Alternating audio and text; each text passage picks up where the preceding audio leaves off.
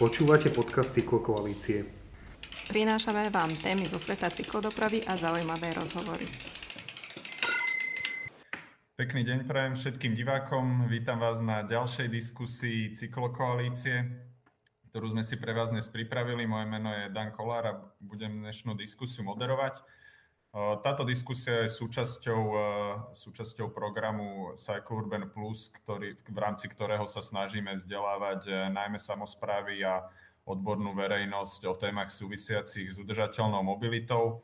Okrem týchto živých, e, živých diskusí si môžete pozrieť aj ďalšie videá na našom YouTube, ktoré sme v rámci tohto programu pripravili a ktoré vás môžu naučiť, ako vo vašej obci zlepšovať podmienky pre udržateľnú mobilitu. Väčšinou sa rozprávame najmä o podpore, nejakej priamej podpore pešej dopravy alebo veciach súvisiacich e, s cyklistickou dopravou. Dnes tá, dnes tá téma bude trochu iná. Budeme sa rozprávať o parkovacej politike a o problematike parkovania najmä automobilov. A, avšak tieto témy, tieto témy spolu veľmi úzko súvisia. Parkovanie aut je doslova neoddeliteľnou súčasťou nejakej tej komplexnej dopravy v meste. A preto som veľmi rád, že, že dnes tu máme troch zácných hostí a troch e, zástupcov troch miest, ktoré sa nejakou, nejakým spôsobom venujú tejto téme. A teda pozvanie prijali, ako prvého privítam Patrika Žáka. Patrik je viceprimátor mesta Trenčín, mesta, ktoré už pred niekoľkými rokmi, asi ako prvé z takých e, väčších miest, e, začalo alebo prijalo nejakú formu parkovacej politiky. Patrik, vítaj. Druhým hostom... Ahoj, dobrý deň, ďakujem. Druhým hostom je Peter Herceg, splnomocnenec primátora hlavného mesta Bratislavy pre parkovaciu politiku. Peter sa venuje, teda zastrešuje celú, celý tento kolos e, parkovacia politika v meste, akým e, veľkosti Bratislavy, kde, kde je to teda asi z tých slovenských miest pochopiteľne najnáročnejšie. E, parkovacia politika bola v Bratislave jednou, jednou z priorít primátora. Napriek tomu sa ako keby stále ešte Nepodarilo ju nejak spustiť, ale vyzerá to, že je to na dobrej ceste a aj o tom nám porozpráva Peter. Vítaj. Ďakujem, pekné popoludnie.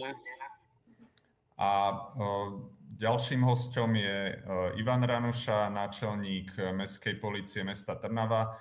Mesto Trnava tiež v tomto období pripravuje parkovaciu politiku nedávno oznámilo pred niekoľkými dňami nejaké podrobnosti toho fungovania a ak sa nemýlim, tak v auguste plánuje spustiť jej prvú fázu. Vítajte. Zdravím všetkých, dobrý deň. Ešte by som divákom povedal, že v priebehu diskusie sa môžete vlastne pýtať vaše otázky, ktoré vás k tomuto napadnú. Píšte nám do komentárov a na konci diskusie určite na niektoré z nich príde čas a položíme ich. Začal by som takou úplne úvodnou otázkou, že prečo vlastne sa vaše mesto venuje tej eh, téme regulácie parkovania alebo nejakej parkovacej politiky a čo sú vlastne také tie základné nejaké východiska, z ktorých pri tom vychádzate? Prečo, prečo sa to robí a ako to nejak jednou vetou zhrnúť celú túto problematiku? Možno, Patrik, vy ste boli prvý, tak môžeš začať. Hej, ďakujem. Ja si dovolím neskromne začať. No vlastne my nemáme na výber v tom území. Nikto iný za nás tento problém tých množiacich sa aut nevyrieši. Ako keby jediné, jediná možnosť je nastavenie pravidiel. A ako keby moje pr- prvé uh, odporúčanie, respektíve to, čo sme sa poučili, je, že nie je zrovna dobrý nápad je to nazvať parkovacou politikou. A už aj slovné spojenie regulácia parkovania už je lepší názov pre celý tento uh, problém, ktorý tu je, ale nikto iný za nás v tom území ten problém nevyrieši. Takže treba nastaviť pravidlá, tak aby uh, tie ulice boli pre všetkých, teda nielen pre motoristov a hlavne, aby bol poriadok a bezpečný. Ďakujem, rovno si tak nahral, Peter, v Bratislave sa to nazývalo, myslím, skôr férovým parkovaním. Tak čo bol vlastne dôvod, alebo prečo je potrebné čo najskôr prijať toto férové parkovanie, keď to nebudeme nazývať parkovacou politikou? A, tak všetci to poznajú pôvodne ako parkovacia politika, my sa tomu tiež chceme vyhýbať, aj keď bohužiaľ je v tom aj veľa politiky. obzvlášť v Bratislave, kde teda o tom nerozhoduje sám primátor, prípadne mestské zastupiteľstvo, ale ďalších 17 starostov a 17 miestnych zastupiteľstiev a mestských častí. Takže a, áno, na, počas príjmania VZDNK, ktoré reguluje toto parkovanie, a, sa to volalo férové parkovanie. Ten názov bude ešte iný, nechajte sa prekvapiť, čo skoro ho pred, predstavíme a priprave sa aj taká informačná propagačná kampaň. A Prečo to vlastne Bratislava rieši? No, Bratislava to mala mať už 20 rokov vyriešené, takže dobiehame ten dlh, ktorý tu máme. A stačí sa pozrieť na ktorúkoľvek neregulovanú ulicu, ako sa tam parkuje, kto tam kde, kedy parkuje a teda nie je to pohodlné ani pre vodičov, nie v tom poriadok, ale nie je to pohodlné ani pre chodcov, pre cyklistov a ten verejný priestor nevyzerá dobre, sídliska nevyzerajú dobre a nielen, že nevyzerajú, ale teda je aj ťažké sa tam povedzme pohybovať, a podobne. Čiže tento stav asi nevyhovuje nikomu, hoci je to zadarmo. A asi chápeme všetci, že čo, ak je niečo zadarmo, neznamená to, že je to tak dobre. Hej? Čiže bohužiaľ nebude to zadarmo, ale veríme, že to bude lepšie. Ja by som možno, že doplnil teda, my tomu hovoríme regulácia statickej dopravy, alebo teda takýto sme si osvojili terminus technicus, alebo ako to mám nazvať treba možno na úvod povedať to, že budeme pravdepodobne hovoriť teraz najmä o regulácie statickej dopravy jednou formou, ale teda najmä o jednej forme a to je prostredníctvom spoplatnenia parkovania. Ale tu hneď na úvod treba povedať to, že tá v úvodzovkách parkovacia politika za sebou nesie aj kopec iných inštitútov, kopec iných fóriem, akým spôsobom tú statickú dopravu regulovať. Spomeniem, že e, do toho celkom určite patrí aj e, iná organizácia dynamickej dopravy, e, s tým určite majú skúsenosti aj v, v, už v Trenčine, kde sa dá istým spôsobom napríklad v prípade obojsmernej spremávky zmenou na jednosmernú vytvoriť nejaké množstva parkovacích miest. Ďalej je to nejaké efektívne využitie toho tých existujúcich spevnených ploch, E, tak aby sme skutočne vytvorili tie parkovacie miesta v takom počte, e, aby, aby bol pokrytý záujem. Potom podpora e, výstavby, dajme tomu, parkovacích domov v prípadoch, kedy, kedy táto územie naozaj nedisponuje nejakými voľnými plochami. Ale je to aj, patrí, do, patrí k tým ďalším formám, ktoré majú k tomuto vplyv aj napríklad e, efektívna MHD, ktorá potom podporuje to, že ľudia sa nepotrebujú presúvať e, motorovými svojimi motorovými vozidlami, že e, sa potom ľahšie tých takto motorových vozidel zbavujú, park and ride systémy a teda rôzne iné formy, ktoré, ktoré úzko súvisia teraz s reguláciou statickej dopravy. Jasné, ďakujem. To určite, určite súhlasím, že to musí, musí ísť ako keby ruka v ruke s týmito ďalšími, ďalšími odvetviami dopravy. A ešte k tým cieľom by ma, by ma zaujímala taká jedna možno taká, nenazval by som to zákernú otázku, ale ja som si na všetkých, u všetkých troch miest všimol v tej komunikácii, že na jednej strane sa hovorí o tom, že e, sa nadmerne používa auto v tých mestách. Na druhej strane sa vždy hovorí aj o tom, že vlastne skomfortňujeme to parkovanie pre tých domácich. Nejde to trochu v takom protiklade, alebo, alebo je to takto v poriadku, že vlastne skomfortňujeme to parkovanie pre tých, pre tých rezidentov a ich nemotivujeme k tomu, aby to auto menej využívali v rámci mesta? Môžem ja, alebo... Dobre, nech sa páči. Tak, tak zač, začnem u nás v Bratislave. No, skomfortňovanie asi v, v tej komunikácii, ktorá doteraz bola o vo férovom parkovaní, nie je to komfortné parkovanie, ale férové parkovanie, ako to bolo nazvané v Bratislave. Áno, cieľom je upratať tie auta na sídliskách, áno, možno vytvoriť lepšie podmienky pre rezidentov, ktorí sú prihlásení na trvalý pobyt, alebo teda majú naozaj dôvod to auto parkovať pri svojom dome a hlavne sídliská, ktoré boli vybudované prakticky bez eh, parkovacích miest. Absolútne, hej, to sú tie najstaršie sídliska, alebo 60. prípadne 70. roky, tak naozaj ten verejný priestor nie je pripravený na tie autá, čiže áno, chceme aj toto riešiť, ale len tam, kde to má zmysel. Čiže my si robíme prieskumy a analýzy. To je, je o parkovaní v Bratislave možno ticho, ono je to také ticho pred búrkou, alebo dúfam, že teda to nebude búrka, ale taký skôr príjemný jesenný dážď od 1. októbra, ale ale tam, kde to má zmysel aj dlhodobo, tak chceme zvyšiť tie parkovacie kapacity, ale hlavne teda v tých rezidenčných častiach a hlavne na vstupoch do mesta. To sú tie park and ride, čo pán Ranuša už spomínal, čiže naozaj my už máme vytvorený plán a postupne na tom robím, aj keď je okolo toho, toho ticho, ale postupne to budeme publikovať. My radšej teraz robíme potichu, ale tvrdo pracujeme, ako mať veľké sluby a potom teda ten skutek utek. Hej? Čiže radšej máme taký opačný prístup. No a nie je to komfort pre vodičov automobilov všade, hej, čiže v centre mesta, alebo čím bližšie k centru, tým to bude horšie a ťažšie, hej, dochádza v Bratislave k budovaniu buspruhov, redukcii teda kapacít pre, pre automobily a zvýhodňovaniu naozaj mestskej hromadnej dopravy alebo cyklodopravy, kde sa dneska prerábajú cesty, tak už automaticky sa u, uvažuje, ako spraviť širší chodník, komfortnejší pre chodcov, ako spraviť uh, na tú cestu aj priechodnú pre cyklistov, ak je to na hlavných osách cyklistických alebo radiálach, ako to už rovno zakomponovať, aj keď je to len kúsok, možno len 200 metrov od nikadiaľ nikam, ale už to máme predpripravené. Čiže toto je tá preferencia a nie automobily. Ale podotknem, neviem, možno kolegovia z miest povedia svoje, my trošku narážame na také limity napríklad pri schvalovaní tých projektov. My máme tie predstavy ideálne, ale častokrát napríklad Krajský dopravný inšpektorát, ktorý stráži stráži bezpečnosť a plynulosť cestnej premávky, tak tú plynulosť má počiarknutú a pre nich plynulosť znamená, aby autá plynulo prešli z bodu A do bodu B, čo im bráni napríklad cykloprúh alebo, alebo busprúh, takže častokrát e, je, sú to sedenia a vyjasňovania dlho, dlho, kým teda dospejeme k nejakému riešeniu. Takže, to, e, takže naozaj nie je to len komfort pre automobilistov a parkovanie kdekoľvek v meste.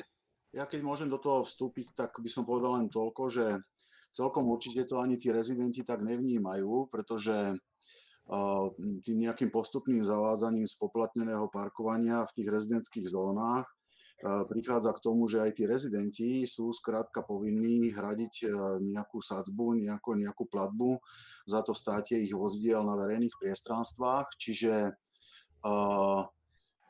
aj bohužiaľ teda ten dopad tej zavádzania tej regulácie statickej dopravy aj teda smerom k ním my kladieme dôraz na to, že ten dopad na tých rezidentov nie je taký, ako, ako je teda na ostatných e, vodičov, ktorí v tých rezidentských zónach nebývajú. Čiže to je v úvodzovkách to zvýhodnenie tých rezidentov, že v danom, priestore, v danej zóne, kde začne fungovať spoplatnené parkovanie, e, to zvýhodnenie spočíva v tom, že to parkovanie ich je za oveľa výhodnejších e, podmienok ako pre ostatných, ktorí v danej zóne nebývajú.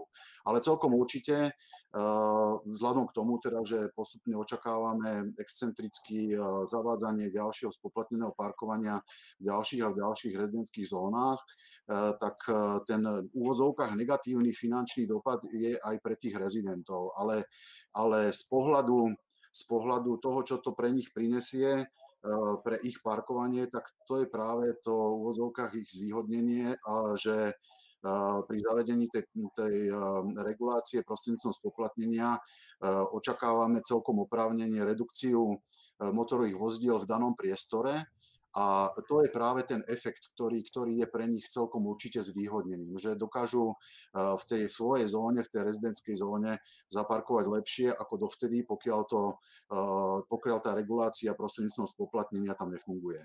Ja naozaj nemám čo dodať. Páni to veľmi dobre zhrnuli. Má to byť férové pre tých, ktorí naozaj majú na túto službu mať nárok ale zároveň tak, aby svojimi parkujúcimi autami neznevýhodňovali tých ostatných, ktorí auta nemajú. To znamená, že paralelne k tomu samozrejme treba pracovať na zlepšení MHD, zlepšení cyklistickej dopravy a všetkých týchto okolitých uh, veľmi dôležitých aspektov, ale práve teraz sa to stáva týmto fér, že sa stá, nastavujú pravidlá a tí, ktorí tú službu využívajú, tak formou regulácie si teda za ňu aj zaplatia, ale v drvivej väčšine prípadov to znamená aj slep zlepšenie kvality tejto služby parkovania, i keď e, je to celé také na zamyslenie, že či to naozaj mesto ako hlavná jedna z dôležitých tém samozprávy má byť riešiť parkovanie 14 metrov štvorcových súkromných inve- e, nákupov za 20-50 tisíc eur alebo 5 proste, že akože z princípu ja mám trošku s týmto problém, ale žiaľ, tá situácia nás do tohto tlačí, aby sme to vyriešili len my a nikto iný. Takže uh, už to budeme musieť takto dotiahnuť až do konca. Ja podporím Trenčen, že naozaj je to ťažká filozofická otázka, ale ona súvisí aj s tým povedomím tej verejnosti a obyvateľov, lebo určite je to aj o edukácii, aby, aby si tí ľudia uvedomili, že to nie len o benefitoch zadarmo. A toto je tá najťažšia téma možno teda tej verejnej správy, hej, aby si aby to myslenie sa trošku preklopilo a pochopilo to tak presne, ako, ako pán viceprimátor Trenčína to teda teraz povedal. Hej, ja rovno nadviažem možno... Áno, Patrik? Da, Danko. Ja mám trošku oneskorenie, tak neviem, či to je len u mňa, prepačte. Uh, len veľmi krátko, že áno, tá edukácia, že tí ľudia naozaj tomu vopred nechceli veriť, že sa to množstvo aut tých uliciach znížiť. A, a mnohí aj naozaj takí, že veľmi hlasní a najväčší uh, bojovníci za práva parkujúcich vozidiel po pár mesiacoch uh, uvideli, že ono to fakt funguje. A dokonca teda sídlisko, ktoré sme šťali uh, teraz nedávno, kde o, 4 tisíc parkujúcich vozidel, tak tí obyvateľia sami už za poslancami za nami chodili, že prosím vás, už to spustite, lebo bude to fajn, my tomu veríme, vidíme, že to funguje. Takže niekedy až, až keď sa to udeje, tak až potom tí ľudia ako keby uveria. A spätne aj dnes mi uh, kole, uh, vodár známy povedal, že však dobre to je, idem, všade zaparkujem a ja si aj zaplatím, ale vždy tam je miesto. Takže tí ľudia si to uvedomia časom. Ja som veľmi rád, že sa nám tá diskusia tak plynule posúva. Otázky, ktoré som sa chcel opýtať, ďalej sa už e, rovno otvárajú. A to bolo, ďalšou bola aj práve táto komunikácia, že ono určite to nie je, nie je uh, úplne jednoduchá téma na komunikáciu nejak vopred, čo sme mohli vidieť aj teraz, keď som si čítal potom, ako Trnáva napríklad zverejnila tie informácie, tak Tiež o tom boli búrlivé diskusie, rovnako teda asi aj v ďalších mestách. Patrik, vy ste to, vy, vy už ste prekonali a prehúpli sa do ďalšieho volebného obdobia, zdá sa bez, bez nejakého veľkého zásahu alebo nejakej veľkej straty percent, a, alebo teda hlasov. A teda zdá sa, že tým ľuďom to nakoniec až tak neprekážalo, že sú, sú tie obavy na mieste, alebo čo je tam potom takým tým kľúčom, aby to naozaj naozaj e, bolo dobre prijaté tou verejnosťou a nebolo to ako keby brané ako politická samovražda, že teraz niečo, čo bolo zadarmo, už nie je. No, treba na to ako keby odvahu, bez toho to nejde, že naozaj keby náš primátor si neuvedomil to, že, že toto treba spraviť bez ohľadu na to, aké to bude mať dopady na budúce voľby, lebo dôležité je spraviť tú správnu vec, hej? aspoň teda podľa mňa, tak by to nešlo. A dobre, pán Hercek povedal, že vlastne za tým stojí kvanta času odborných výskumov, počítania vozidiel, modelovania, premýšľania, stretávania sa s ľuďmi a nejakého naplánovania toho, že ako to reálne môže byť a obsahuje to veľakrát slovo Excel a jednoducho bez toho to nejde a to sa deje ako keby na pozadí a to samozrejme tá verejnosť nevidí, a, lebo ani nemôže, to sa nedá všetko komunikovať, najmä tieto odborné, odborné témy. A my, sme, my sme schvalovali ako Mestské zastupiteľstvo na jeseň 2016, myslím, že to, alebo v lete 2016 takú rámec toho, ako by to malo vyzerať.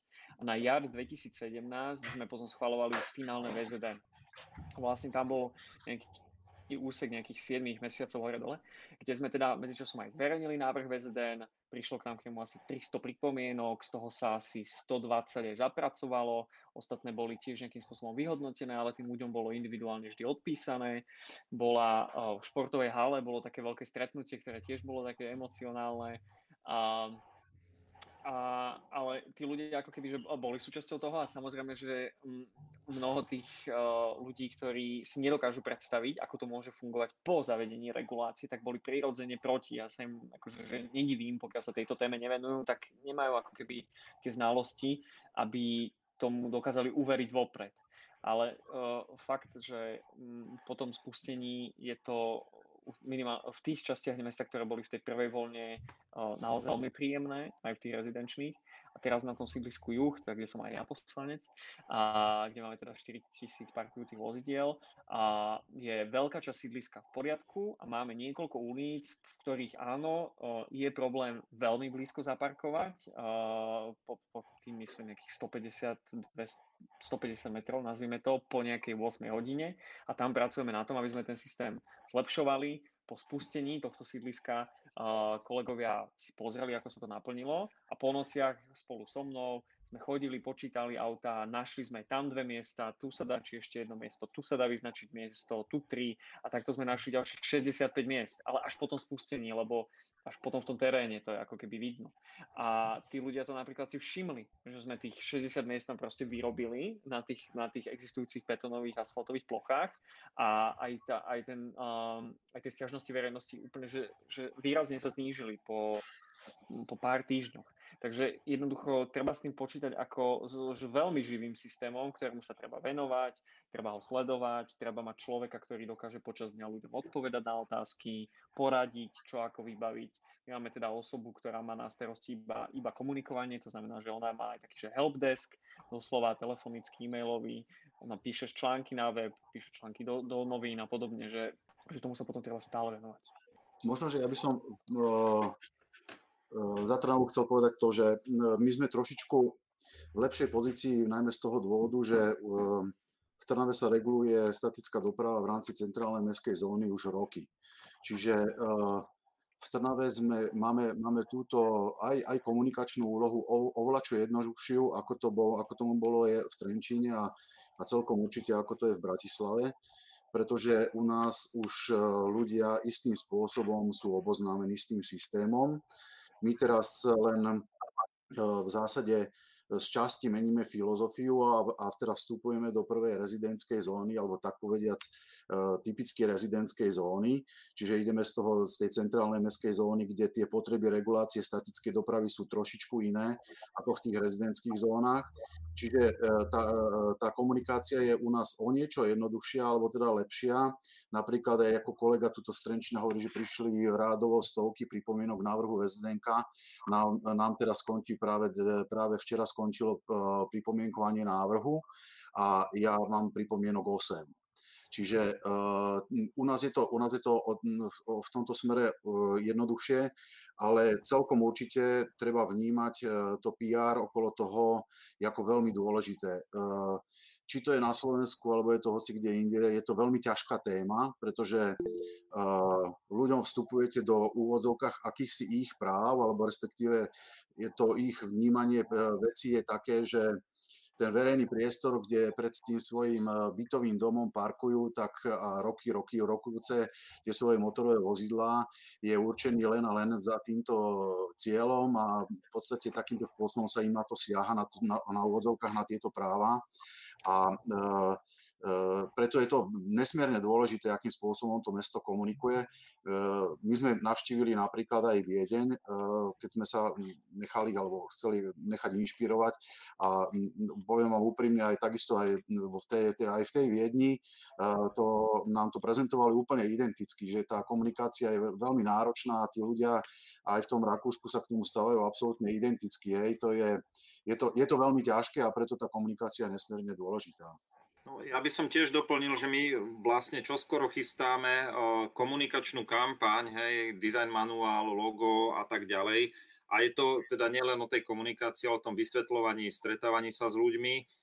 A dobre je mať už nejaké dobré príklady za sebou. My sa opierame, sem tam sa odvolávame napríklad aj, aj na Trenčín, na české mesta, ich skúsenosti, napríklad ich zóny v Prahe, kde zavedli zóny a teraz už vieme, že ich chcú zmenšovať kdežto v Bratislave častokrát sú také, ja to trošku nazvem populistické snahy zväčšovať zóny, že prečo nie je zóna celé nové mesto napríklad, hej, a chceme mať, však aj keď sú na Kramároch, aj keď sú na Mierovej kolónii, na opačnom konci sú to novomešťania, tak všetci nech parkujú zadarmo všade v Novom meste, čo nie je dobrý prístup a teda dáta nám ukazujú, že to tak nie je, iné skúsenosti nám ukazujú, že to tak nie je, čiže častokrát to nie je len o komunikovaní obyvateľom, ale aj poslancom, aby pochopili, že teda to nie je len, aby, aby, aby to vyzeralo pekne pre mojich voličov, ale aby to fungovalo. Čiže toto je tiež e, trošku, trošku taký problém.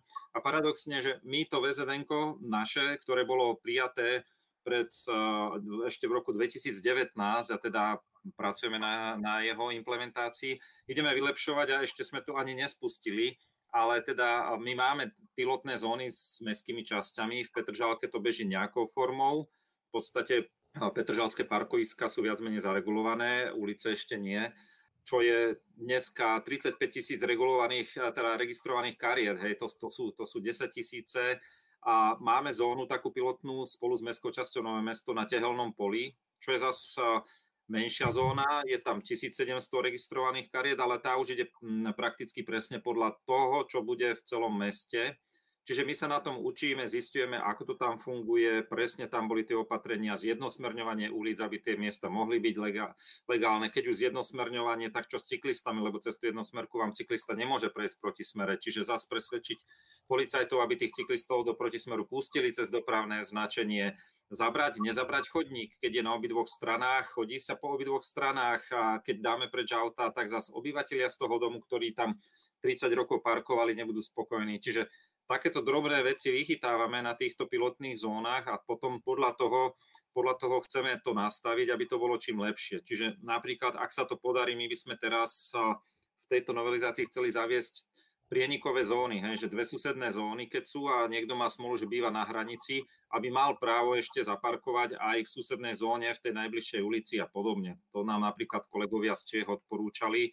Čiže snažíme sa to počúvať, rozprávať sa o tom už teraz. V rámci kampane to budeme vysvetľovať, ale je to neustála komunikácia a ja viem presne to, čo hovorí kolega Strenčína, že to ešte len začne. Ako náhle to spustíme vo veľkom, tak to komunikácia bude musieť pokračovať ďalej.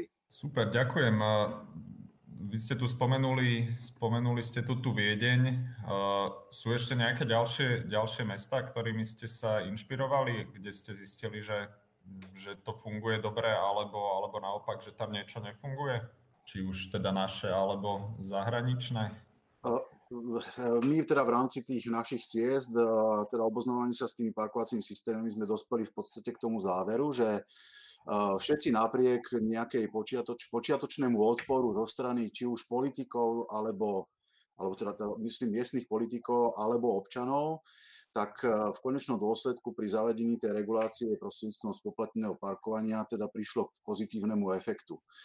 A eh, tá inšpirácia eh, z tých jednotlivých parkovacích systémov nastavenia tej filozofie je, je veľmi, veľmi individuálna, by som povedal, a nedá sa v podstate pretaviť nejaký parkovací systém Eh, dajme tomu kompletné sádzby a zvýhodnenie nejakých okruhu, okruhu nejakých zvýhodnených subjektov eh, celkom jednoduchým spôsobom na, a aplikovať to na iné mesto. Hej?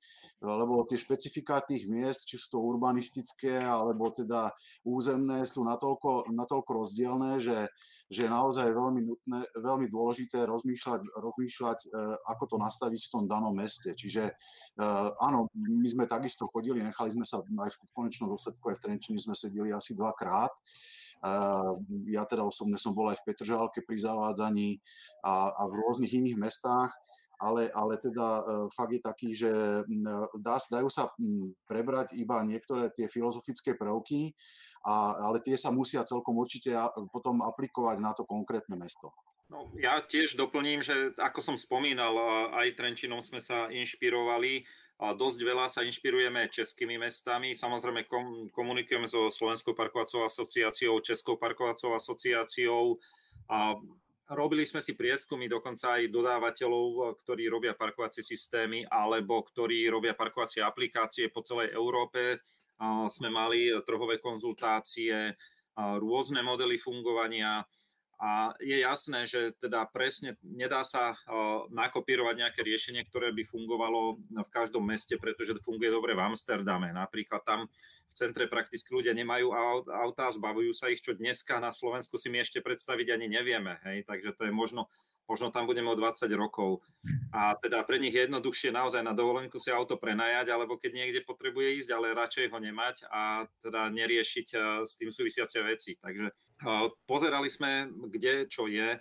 Samozrejme, tá finálna podoba bola aj výsledkom istého politického kompromisu, lebo teda získať tie súhlasy v Bratislave, kde je dvojstupňová samozpráva, je ešte náročnejšie. Takže ten model, ktorý je navrhnutý, nie je ideálny, ale dá sa s ním, dá sa s ním pracovať. Je to prvýkrát, keď bol vôbec prijatý. Boli, bolo tých pokusov za bývalých primátorov niekoľko. Takže pracujeme so systémom, ktorý, ktorý máme, ktorý je nejak nadefinovaný a ktorý by mohol fungovať a veríme, že teda tá vôľa potom ho vylepšovať bude. Takže trošku je to taká naša vlastná cesta, snažíme sa to najlepšie si z každých miest zobrať. A ešte jedna vec ma pritom napadla, ono trošku s tým možno iné mesta bojujú, ale najhoršie to v Bratislave keď sa povie regulácia parkovania, parkovacia politika alebo čokoľvek s parkovaním, každý si predstaví, že sa to týka všetkých parkovacích miest všade. Bohužiaľ, v Bratislave máme množstvo vnútroblokov, množstvo komunikácií, ktoré de facto neexistujú, nie sú zaradené do siete komunikácií, hej. množstvo spevnených ploch, ktoré ani nevie, nevie sa komu patria, obrovský neporiadok, ja to tak pejoratívne poviem, máš bordel v majetku mesta alebo v majetku, ktorý štát mal kedysi v 91. odozdať mestu, ale neodozdal, nie sú k tomu papiere a podobne. Čiže paradoxne, jedna z prvých aktivít, keď ja som nastúpil pred necelým rokom na magistrát, bolo, že sme začali riešiť majetkové veci a začali sme pripravovať to, aby vznikol tým na upratovanie majetku mesta, ktorý práve teda teraz vzniká a to je napríklad niečo, čo by nikomu len tak z fleku nenapadlo, že aha, však idú rozdávať karty plus mestskí policajti, vyverujú sa peniaze a je to, hej, a prípadne dopravné značenie, ale to je to najmenej na tom, ale tá celá robota okolo toho, my de facto ideme zavádzať dva systémy. Jeden celomestskú parkovaciu politiku podľa cestného zákona a VZDNK, ale zároveň my pripravujeme a modelujeme a parkovacie mikrozóny, čo sú vnútrobloky a nezaradené komunikácie, ako s tým budú fungovať.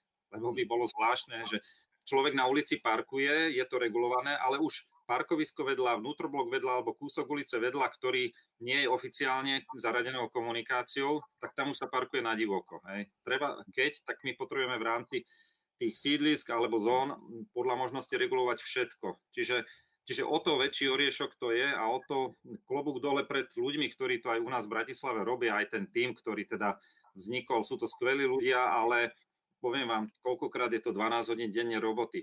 Niekto si predstaví, že a však to sú úradníci na magistráte, to je úradnícka robota, nie, je to tvrdá robota. Ja som pracoval dlhé roky v súkromnom biznise, robil som medzinárodné projekty aj v korporáciách. Môžem vám povedať, že sa to robí tvrdšie ako, ako v súkromných biznisoch.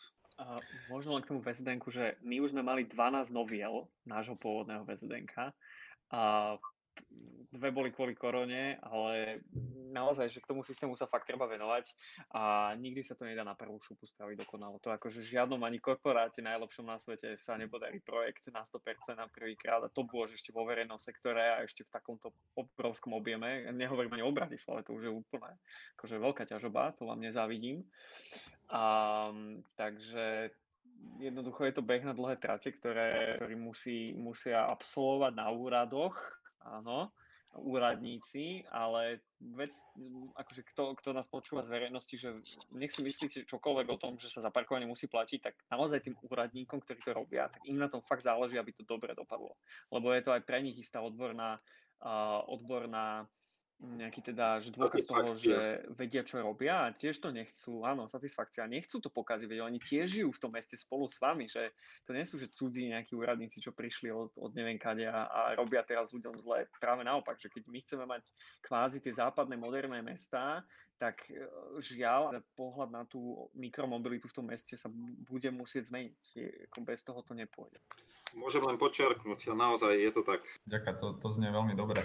Ja ešte, e, Peter, zareagujem na to, čo si hovoril, môžu sa aj ostatní teda vyjadriť, ale ja som dostal takú otázku, že koľko vlastne ľudí v Bratislave sa venuje tejto téme momentálne, tak pre predstavu. A priznám sa, že som nevedel presne odpovedať. Tak ako to je? Keď sa príjmalo VZN, tak to boli dvaja ľudia. Aj istý čas to boli dvaja ľudia, potom k ním pribudol ITčkár. A keď som nastúpil, tak sme postavili tým, ktorý je dneska 6 plus 2, 8, 8 ľudí, plus samozrejme aj teda z iných odborov sekcií nás podporujú, ale je to 8 ľudí na robotu, ktorá by podľa mňa uživila 40 až 50 ľudí. Hej, takže, a, takže tak, ale teda ešte narastieme, chystáme a, malý tým prevádzky parkovacej politiky, lebo my čo robíme je zatiaľ zavádzanie, implementácia parkovacej politiky plus to majetkové čistenie, čiže trochu to ešte musí porásť, aby sa to vôbec dalo, a dalo riešiť, ale, ale naozaj niekde na západu našich hraníc to robia celé veľké týmy ľudí, alebo sa to externe objednávajú dodávateľov, ktorí presne vedia, čo robiť my sa to snažíme aj skladať, aby to bolo čo najlacnejšie pre daňových poplatníkov, čiže my si nekupujeme systém na kľúč, ktorý aj tak by ten dodávateľ nevedel zaviesť, lebo to napríklad tie majetkovo-právne veci a povolovanie a tak ďalej, do toho vstupuje tá samozpráva. Čiže nedá sa to kúpiť ako nejaký balík za 2 milióny a tá parkovacia politika pôjde. My to naozaj skladáme, bude to podstatne, podstatne lacnejšie pre Bratislavčanov, ale je to náročné na tú prácu celého týmu. V Trnave to funguje asi tak, že máme tým, ktorý je objem asi 9 ľudí, ale to sú nie ľudia, ktorí sa venujú čisto iba tejto téme. Hej. Sú to dopravní inžinieri z mesta, sú to ITčkári, sú to ľudia, ktorí sa zaoberajú PR, ale oni samozrejme riešia aj teda rôzne iné agendy, ktoré, ktoré majú na stole. Čiže uh, uh, klasický odbor dopravy, um, túto trnavská spoločnosť, ktorá sa zaoberá informačnými technológiami a teda e, komunikátori. E, to, to sú ľudia, ktorí pracujú v tom týme, ale e, treba si uvedomiť to, že oni riešia aj bežnú agendu, ktorú, ktorú, ktorú v rámci tých svojich pracovných povinností, povinností riešia. Ďakujem. Ja by som opäť teraz položil otázku, ktorá nám tu aj bola položená. Aj som sa ju teda plánoval spýtať, lebo je to momentálne tiež celkom aktuálna. Asi asi pre všetkých troch z vás celkom zásadná téma a to je, to je spred niekoľkých týždňov, alebo kedy to bola novela, novela zákona o cestnej premávke, ktorá vlastne zvýšila kompetencie obcí alebo a respektíve obecných polícií v nazvime to pokutovaní alebo, alebo v riešení priestupkov súvisiacich s parkovaním.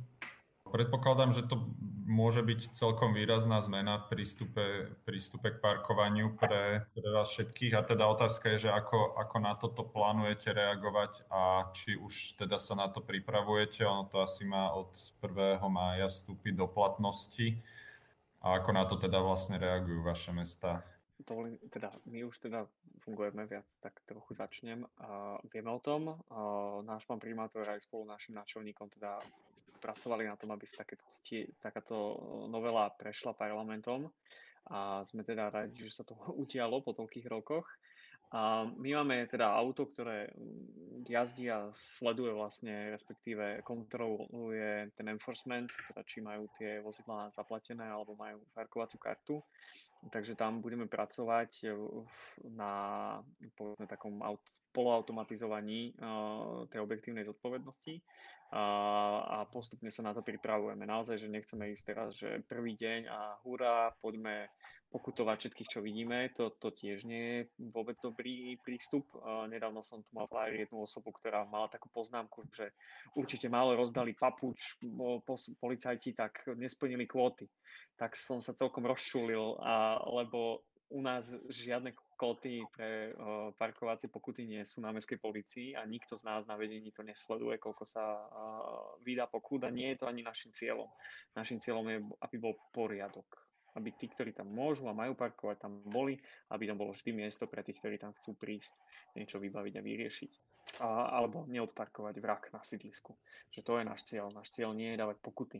Takže aj tá objektívna zodpovednosť nemá byť pre nás ako samozprávu spôsob na terorizovanie a, a žmýkanie občanov, obyvateľov za, na pokutách, a za parkovanie. To vôbec nemá byť o tom, má to byť skôr len o tom, aby si každý bol vedomý toho, že nejaké pravidlá tu máme a treba ich teda dodržiavať. Tak ako že chceme, mať, chceme tu mať Nemecko, tak treba uh, sa správať ako Nemci. Tak treba akože, uh, dodržiavať pravidlá, keď sú nastavené. Ja by som možno, že do toho vstúpil uh, tým, že možno treba osvetliť, že čo sa vlastne mení, čo to vlastne objektívna zodpovednosť znamená podstate sa jedná o to, že doposiaľ e, tá kontrola prostredníctvom mestskej policie a následne vynúcovanie tej zodpovednosti za spáchané priestupky e, prebiehala tak, že bolo nutné dokazovať tzv. subjektívnu zodpovednosť, to znamená vždycky dohľadať e, konkrétnu osobu, ktorá na danom mieste, kde to je zakázané, alebo v prípade, keď teda sa jednalo o spoplatné parkovanie, tak nájsť konkrétneho vodiča, ktorý si nesplnil povinnosť a nezaplatil parkovné. Toto je neuveriteľne ťažká vec, ako ľudia si to neuvedomujú, pretože uh, takého človeka nie vždy nájdeme na ulici, teda väčšinou nie takže následuje potom teda nejaké predvolávanie, nejaké vypočúvanie a široká škála možností, ak sa z toho vyviniť a tak ďalej. Čiže to, tá subjektívna zodpovednosť, to preukazovanie zodpovednosti za spáchanie priestupku je pomerne ťažké. V prípade e, objektívnej zodpovednosti, ktorá v podstate je e, v našom práve už nejaký ten čas. A e, problém bol iba ten, že objektívnu zodpovednosť mohli využívať iba policajti z policajného zboru ktorých v konečnom dôsledku celkom kľudne môžem povedať, že statická doprava zaujíma pramálo. Takže my už dlho, dlho samozrejme teda aj tuto v rámci Trnavy a nielen Trenčína sme tlačili, aby tá myšlienka, že mesta môžu využívať inštitút objektívnej zodpovednosti prostredníctvom svojich polícií, bola, bola teda zmenená. Toto sa teraz skutočne teraz konečne stalo.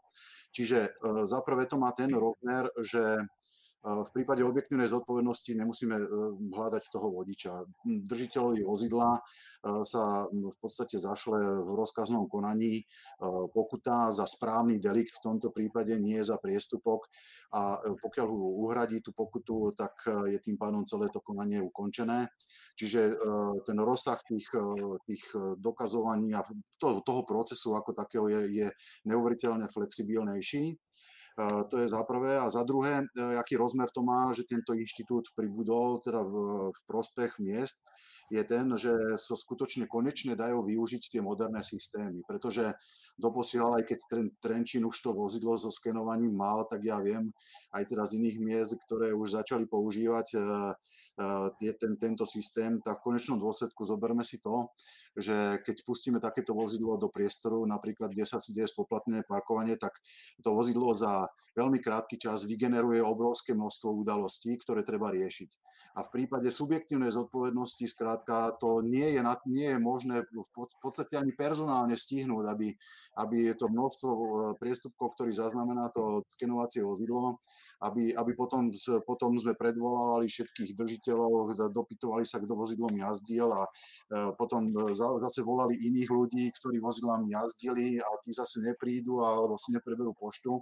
Čiže E, to, to je druhý rozmer toho zavedenia toho inštitútu na prospech miest, že, že tá kontrola sa dá realizovať prostredníctvom moderných prostriedkov.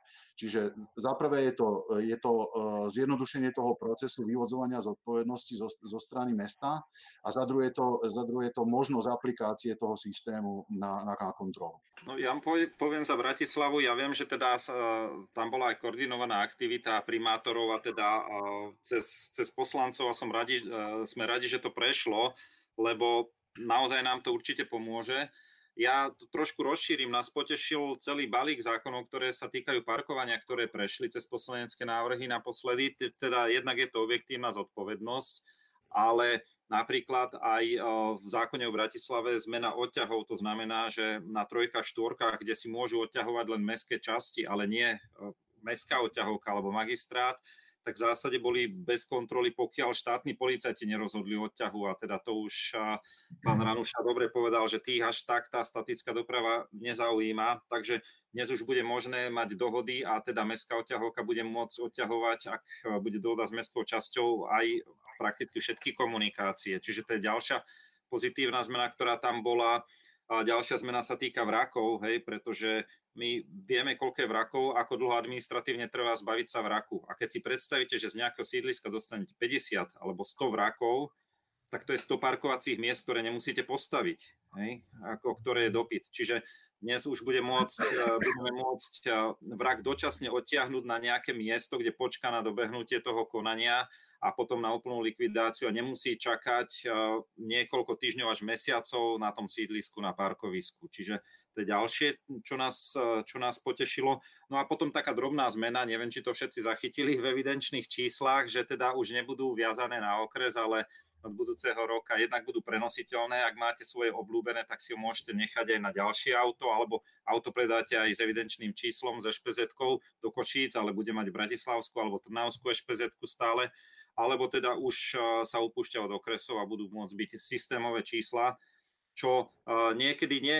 niekedy si poviete, však je dobre, keď viem, kto odkiaľ je, ale na druhej strane možno opadne tá nevraživosť, že eh, Bratislavčania, a to sú tí, tí blaváci, a to sú tí cespolní a podobne, čiže Čiže trošku snad to zmierni aj také tie trenice, ktoré v ľuďoch sú a častokrát neoprávnene, lebo to môže byť firemné auto, firma sídli v Trnave, ale teda ten človek eh, býva v Trenčíne a, a podobne, takže, takže všetky tieto zmeny nás potešili a späť k tej objektívnej zodpovednosti, tiež sa na to chystáme a plánujeme teda už sme to konzultovali s firmami, teraz budeme mať aj oficiálne kolečko, tzv. PTKčky, trhové konzultácie, kde chcem, sa chceme zamerať na kvalitu. Hlavne pri tých bratislavských objemoch je to obrovské, obrovské množstvo kontrolovania, ale presne ako pán Ranuša povedal, znamená to teda aj to procesovanie.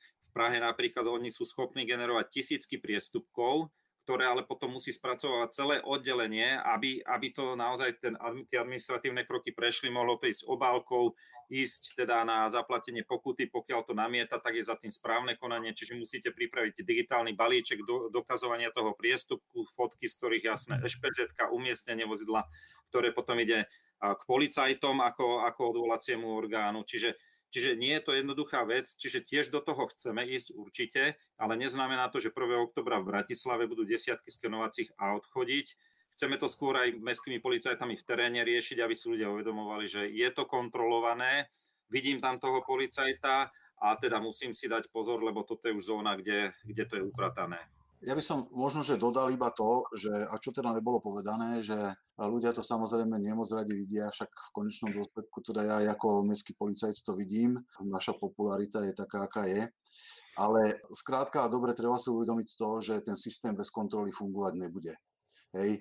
To je absolútne nevyhnutné, aby e, nejaký zavedený systém e, skutočne sa nejakým spôsobom kontroloval, či to je, či to je parkovací systém alebo hociaký iný a, a zvlášť v takýchto prípadoch, keď skrátka jedná o to, že ľudia budú musieť platiť zase na, za niečo, tak e, je absolútne logické, že ako náhle e, my sme to, my sme to napríklad overovali, e, sme, keď sme prestali v nejakom priestore kontrolovať na nejaký len naozaj relatívne krátky čas, statickú dopravu, tak okamžite bolo vidieť napríklad len na parkovacích automatoch, že koľko tam, okoľko sa znižia, znižia teda tie výnosy v úvozovkách z tých parkovacích automatov. Je to absolútne nevyhnutné, pretože bez tej kontroly to nejde. Ja len doplním možno, aby sme hovorili o konkrétnych číslach, tak tá naša pilotná zóna na Tehelnom poli v Novom meste v podstate začala byť kontrolovaná od januára Jedná sa o 1500 parkovacích miest na uliciach, plus teda sú tam vnútrobloky, 1700 kariet rezidentských vydaných. V januári tam bolo 463 priestupkov a veľká nespokojnosť miestnych poslancov, že málo sa kontroluje a podobne, hoci teda už sa, sa začalo viac. Robili sme opatrenia, poslali sme tam policajtov, cieľom je mať teda stále dve hliadky a zoberte si, to sú dve hliadky, ktoré sa vám krútia na jednej relatívne malej ploche 1700 parkovacích miest plus sa robili aj nárazové kontroly, tak do marca teda to bol trojnásobok priestupkov, 1200 priestupkov za posledný marec len v tejto zóne. A to ešte stále teda miestni poslanci sú nespokojní, že koľko je tam ešte nelegálne parkujúcich, lebo teda cez eh, ich parkovaciu firmu majú aplikáciu, vedia skontrolovať oprávnenosť parkovania, vidia, a vidia v tom, že aj tu je pokuta, ktorá nám ušla, aj tu je pokuta, ktorá nám ušla, no tak tá mestská policia robí, čo môže, nie je to jednoduché, ale myslím si, že tam začína fungovať, lebo v tej zóne, keď rezident príde, tak večer už zaparkuje, čo do, do zavedenia nebolo. A ja si myslím, že tie tri mesiace fungovania tej zóny už ukazujú, že ak je tam aj tá kontrola, presne ako povedal pán Ranuša, a zároveň je tam nejaký systém, tak tí rezidenti to pocítia pár mesiacov a už, už by to nemenili potom. Môžem otázku, pán Hercek, tí poslanci si uvedomili, že treba teda poslať viacej peniazy na mestskú policiu, keď chcú mať väčší výkon mestskej policie? To, je, to sú zložité politické diskusie, lebo obzvlášť ešte toto sú mestskočasťoví poslanci a mestská policia je mestská, čiže magistrátna, ale jasné, hej, že tam samozrejme je to aj vec ale nie len peňazí. My máme problém v mestskej policii vôbec zohnať policajtov, aby chceli ísť, aj keď idú, aby prešli cez psychotesty, aj keď prejdú cez psychologické testy a tak ďalej, tri mesiace školenia a keď po troch mesiacoch po vyškolení povie a on ide od toho, tak je to problém. Hej? Čiže preto tá objektívna zodpovednosť pomôže, lebo to skenovacie auto môže šoferovať v podstate ktokoľvek, alebo to ručné zariadenie snímacie môže mať ktokoľvek. A tú administratívnu časť vybavovania, teda to správneho konania alebo tých pokút, opäť môže robiť občianský zamestnanec. Nemusí to byť vyškolený policajt, ktorý má absolvované všetko, čo zo zákona mať musí. Takže verím, že aj toto pomôže. Ale dobre, dobre hovoríte, no akože naozaj je tam viac rozmerov toho pokutovania. Jak uh, spomenuli ste viacerí to to skenovacie autičko, tak ja by som možno iba spomenul, tak možno sa ne, niektorá samozpráva inšpiruje, ale napríklad Holandiania používajú, používajú aj cargo bajky o, o, ohádzané týmito, týmito kamerami. V Utrechte som, som takýto jeden cargo videl a možno, že aj to niekedy bude u nás a ešte to ušetrí nejaké prevádzkové náklady. Rovno by som tak e, nakrátko premostil týmto na, na takú vsúvku pre samozprávy.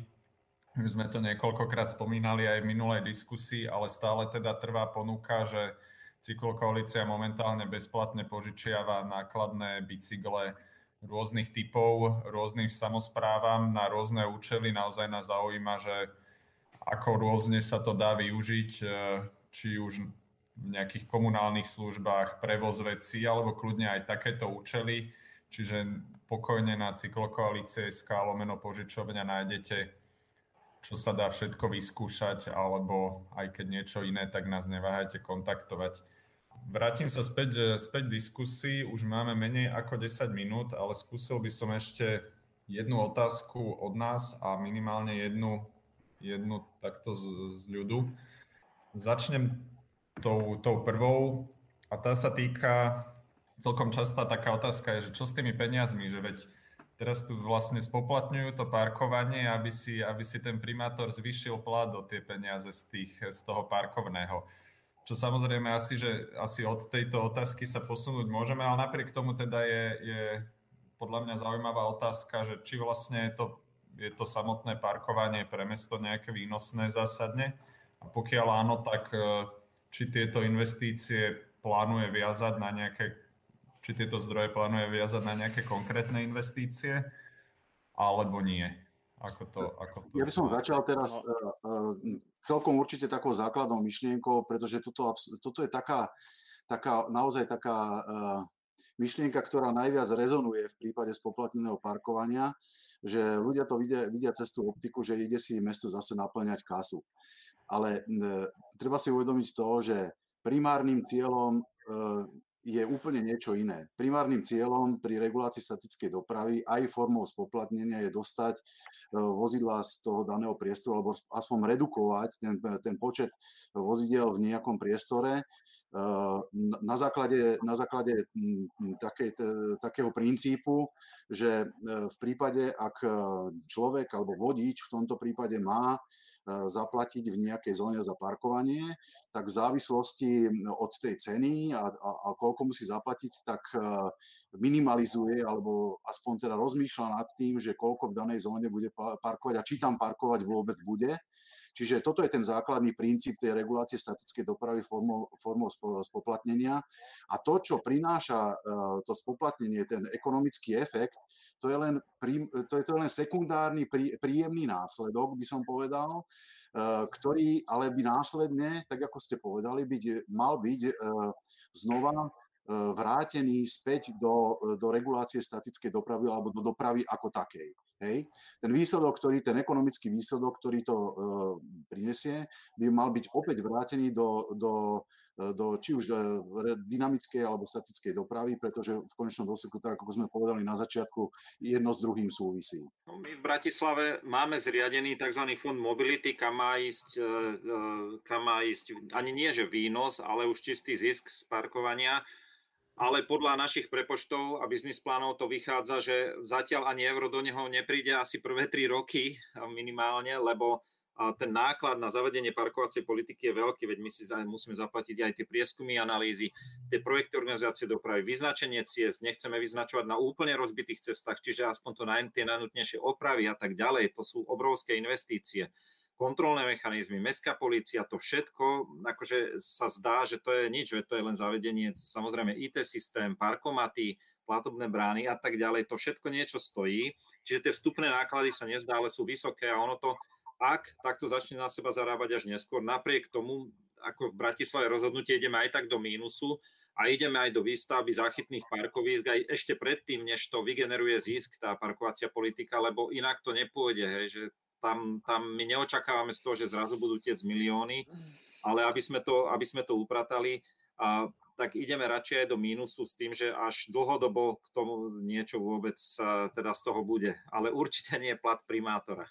My, ja, ja mám čísla nejaké, no, za roky 2017, 18 a 19 boli tržby z parkovania 2,4 milióna investície do parkovania, a to určite nie sú všetky, určite toto nie je finálne číslo, ktoré sme minuli v roku 2017, 18 a 19, je 6,4. Takže dali sme, vybrali sme 2,4 a dali sme 6,4. Podľa mňa tí, ktorí by mali sprotestovať na ulice, sú dôchodcovia, ktorí musia všade chodiť peši, lebo už nechcú šoferovať a ľudia, ktorí nemajú auto, tí by mali protestovať, pretože toto je prvne ekonomické, minimálne v takom meste ako je Trenčín, kde sme naozaj museli aj postaviť veľké množstvo parkovacích miest, tak e, to ešte veľmi veľa rokov nebude žiadnym spôsobom ziskové, ak vôbec tu sa dá používať slovo zisk. My máme v rozpočte, e, teda v tom VSDN je taká klauzula, že minimálne 50% z týchto peňazí musí vždy ísť na uh, zlepšovanie mobility nie parkovania, mobility na schvál. V neskôrších rokoch sa to bude, percento bude dvíhať, ale mm, my si to sami uvedomujeme, že to by bola akože, že samovražda neriešiť aj iné spôsoby dopravy ako uh, len parkovanie. Um, takže podľa mňa akože práve tu sa to ako keby zrovnoprávňuje, uh, keď vidíme takéto čísla. Nehovoriac ešte teda samozrejme o tých nákladoch, ktoré spomínal pán Herceg a pán Radnuša má s nimi indi- úplné skúsenosti, keďže majú svojich kolegov na mestskej policii, ktorých tiež treba platiť, aby do, skontrolovali to dodržiavanie. Ten celosvetový nejaký priemer tých nákladov len na tento management tohto celého je 20 do 30% To je všade, kdekoľvek pôjdete, tak tie náklady sú približne takéto. A my, my, my sme zatiaľ v tých percentách nejakých 25, že koľko vlastne minieme na tie informačné systémy, enforcement, a parkomaty a všetky tieto obslužné systémy, ktoré bez, bez ktorých by to nemohlo fungovať. No, mňa práve, tuto, keď sa o tom rozprávalo, tak preto som krútil hlavou, pretože sa rozprávalo o zisku a ja absolútne protestujem, pretože z tohoto nikedy zisk nebude. Hej, vždycky skrátka budú prevyšovať tie náklady, uh, na ten systém, na prevádzkovanie toho systému, tie tržby, ktoré, ktoré, ktoré z toho sú a v žiadnom prípade o zisku nebudeme môcť nikedy hovoriť. To, to, to častokrát my aj politicky musíme vysvetľovať aj poslancom, že tam nie je zisk. Akože ak, ak je niečo výnos, tak ako my dneska investujeme do buspruhov, cyklopruhov, chodníkov a tak ďalej, a to stále bude a bude musieť byť. Takže akože naozaj čisté peniaze na konci neuvidí nikto, lebo to, to, to všetko pýta investície a vždy je ešte málo skôr, by som povedal. Ale jasne, dovolím si povedať jednu vec, no. že v, ešte, ak môžem, Dano, jasne, že jasne. v tých, čo sa týka vysokoobratkových parkovisk v centre miest, miest tak tam je ako keby, uh, miera, nazvem to optimalizáciu, ale naozaj, že dovolím, akože poviem to je tak hlúpo, ale dvíhanie cien v prípade, že tie parkoviska sú plné tak, aby bola zabezpečená regulácia. My sme tak spravili v úplnom centre mesta, sme zdvihli z 1 eura na 2 na jednom konkrétnom parkovisku, kde je 140 aut. A je tam aj parkovací dom, ktorý je za euro a zostal za euro. A ten parkovací dom je stále prázdny a tí ľudia stále chcú parkovať za tie 2 eurá na tej ulici ale náš dlhodobý cieľ je proste túto ulicu spraviť pešou zónou, kde bude zo 140 miest 30 a len pre rezidentov. Ale že sú ešte také miesta, že uh, ak sú tam iné alternatívy, tak stojí za pokus uh, zlepšenie komfortu toho parkovania doceliť aj s dvihnutím ceny, i keď to môže byť nepopulárne, ale iba za predpokladu, že sú tam aj ľahko dostupné, lacnejšie alternatívy, aby sme naozaj tých ľudí nevytlačili z toho mesta, lebo to tiež nie je náš úmysel a my v tom centre máme veľmi veľa alternatív, výrazne lacnejších, takže my sme si to mohli dovoliť. Aj keď na prvý pohľad to tým občanom tak nevyzeralo, ale teraz už si zvykli, že sú tam aj lacnejšie možnosti dostupné. Regulácia cenov sa tomu hovorí. Dobre, ja ďakujem veľmi pekne. Neviem, že sme, slúbili sme si hodinu, či, už, či ešte 5 minút vydržíte, alebo už to uzavrieme, lebo nechcem vás zdržovať, ak máte ďalší, ďalší program. Jedna, jedna otázka. Hej, má tu ešte teda, za, nech položíme teda aj niečo, čo sa pýtajú diváci. Píše nám jeden pán, že obyvateľ s bydliskom parkovacej zóne mal doteraz vyhradené parkovacie miesto, po novom to nebude možné. V zime po rannom odparkovaní sa po obede vodič na toto miesto nedostane. A teda zrejme je teda reč o, o vyhradených parkovacích miestach. Moja otázka teda smeruje k tomu, či vôbec počítate s tým, že niečo ako vyhradené parkovacie miesta pre, pre jednu HPZ je, má v súčasných mestách zmysel, alebo teda viem, že ešte všeli kde sú, ale teda pokiaľ viem, tak je tendencia ich, eh, ich likvidovať. Teda iba sa No, Pýtam, či to tak ono to vidíte. nie je moc populárne, ono sa nie je moc populárne, ale ako poviem takto, že aj doteraz boli tie miesta platené a človek, ktorý proste to mal, povedzme, väčšina, väčšinou si to kupovali ľudia, ktorí na to mali. Možno, že malé percento ľudí, povedzme, ktorí naozaj robili nočné a prichádzali o druhej, tak je možné, že takíto ľudia si zakupovali tieto vyhradené miest. Tam to viem pochopiť, ale v tomto systéme, kde sa snažíme byť fair, a neumožniť ako keby e, skupovanie tých parkovacích miest osobám, ktoré na to majú a tým ako keby zne, znevýhodňovanie tých e, bežných obyvateľov, to tak zjednoduším, tak e, my sme všetky zrušili, okrem TZP samozrejme, a žiadne nové nevydávame. A je tam ešte taká odstrašujúca cena 1800 eur na rok, aby to naozaj nikomu ani nenapadlo a keby to aj niekto chcel zaplatiť, tak mu ho nevydáme. A je to najmä preto, že tie, tie parkovacie miesta sú pre všetkých a ten systém funguje vtedy, keď sú si všetci rovnocenní. My vo Vezdenku nemáme žiadne výnimky papalášského typu, máme tam len výnimky uh, pre záchranné obslužné vozidlá a podobne, ale nemáme tam výnimky pre nejakých jednotlivcov alebo skupiny ľudí, uh, sudcov a podobné hlúposti. Nikto, všetci sú si rovní a preto je aj to vyhradené jedno parkovacie miesto pre jedno vozidlo neefektívne, neoptimálne pre tú dopravu, lebo potom počas dňa je 18 hodín pezné a potom 6 hodín obsadené na noc, lebo tam zaparkuje ten človek po nočnej, alebo 12 a 12 hodín a počas tých 12 hodín sa tam môžu točiť iné vozidlá. A to je, tak to má fungovať. Akože a ja, ja, ja súhlasím s, tuto s kolegom, pretože tak ako povedal, tie všetky tie parkovacie miesta majú byť zdieľané. Hej. Presne tak, to je vyhradzovanie vyhradzovanie parkovacích miest pre konkrétne subjekty, pre konkrétne vozidla, to je celkom určite cesta do pekla. Našťastie v, v Trnave sa nikedy k tomuto nepristúpilo. V Trnave už veľmi dávno bol prijatý úzus, že sa vyhradzujú parkovacie miesta vyslovene len pre osoby ťažko zdravotne postihnuté. Sú nejaké, fakt naozaj je v centrálnej mestskej zóne minimálne počty parkovacích miest, ktoré sú vyhradené pre niektoré inštitúcie typu prokuratúra, typu súd a typu polícia policija ale ani len e, firmy e, si nemôžu kúpiť nejaké vyhradené parkovacie miesto, tak ako to je vidieť napríklad v Bratislave, v centre a tak ďalej. A e, znova zopakujem to, že to, takýto princíp je určite cesta do pekla, pretože popiera to tú filozofiu, ktorá, tu bola prezentovaná kolegom z Trenčína. Tie parkovacie miesta by mali byť zdieľané, pretože patria, patria všetkým a, a, a vtedy ten fu, systém funguje oveľa efektívnejšie, keď človek príde do priestoru a stále, stále má možnosť zaparkovať, pretože e, niekde nájde parkovacie miesto. Ja to len podpisujem a teda v Bratislave toho vyhradzovania je nesmierne veľa a pre mestské časti je to ináč bohatý zdroj príjmov. Toto bolo práve také niečo, čo kde ten možno zisk bol a o to ťažšie sa príjmala parkovacia politika, na ktorú sme potrebovali podporu mestských častí, ktoré zrazu o tento príjem prídu, lebo to bolo najjednoduchšie, ale máme mestské časti, kde je 50% parkovacích miest vyhradených, čo je absolútny nonsens. Hej. Tak si predstavte, že polka parkovacích miest je možno cez deň voľná a nikto tam nemôže zaparkovať, lebo si to niekto skrátka vyhradil hej, a zaplatil. Takže, takže toto všetko sa zruší a jediné teda, čo zostane, budeme mať 4% TZP ako normálne všeobecné, aby tá dopravná obslužnosť bola a plus vyhradené, pričom zavádzame zase jednotný systém v Bratislave na to TZP, rovnaké pravidlá pre všetkých, lebo každá mestská často mala inak a teda toto riešime a dokonca aj s kolegami sa rád spojím, aby sme možno nejakým spôsobom primeli štát, aby aj vydávanie parkovacích preukazov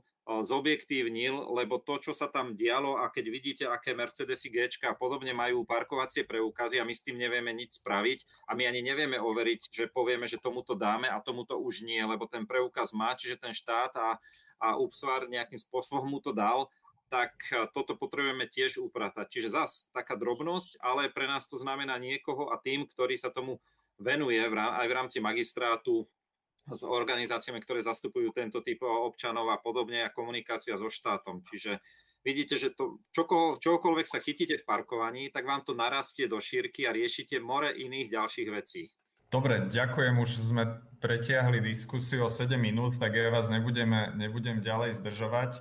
Určite by sa ešte o tomto dalo ďalej rozprávať, ale verím, že aj tak to bolo pre, pre divákov, respektíve poslucháčov prínosné Chcel by som sa vám veľmi pekne poďakovať, že ste si, že ste si našli čas dneska a popriať vám teda veľa šťastia a zdaru v, v ďalšej implementácii parkovacej politiky alebo férového parkovania, alebo ako to už akokoľvek to nazveme.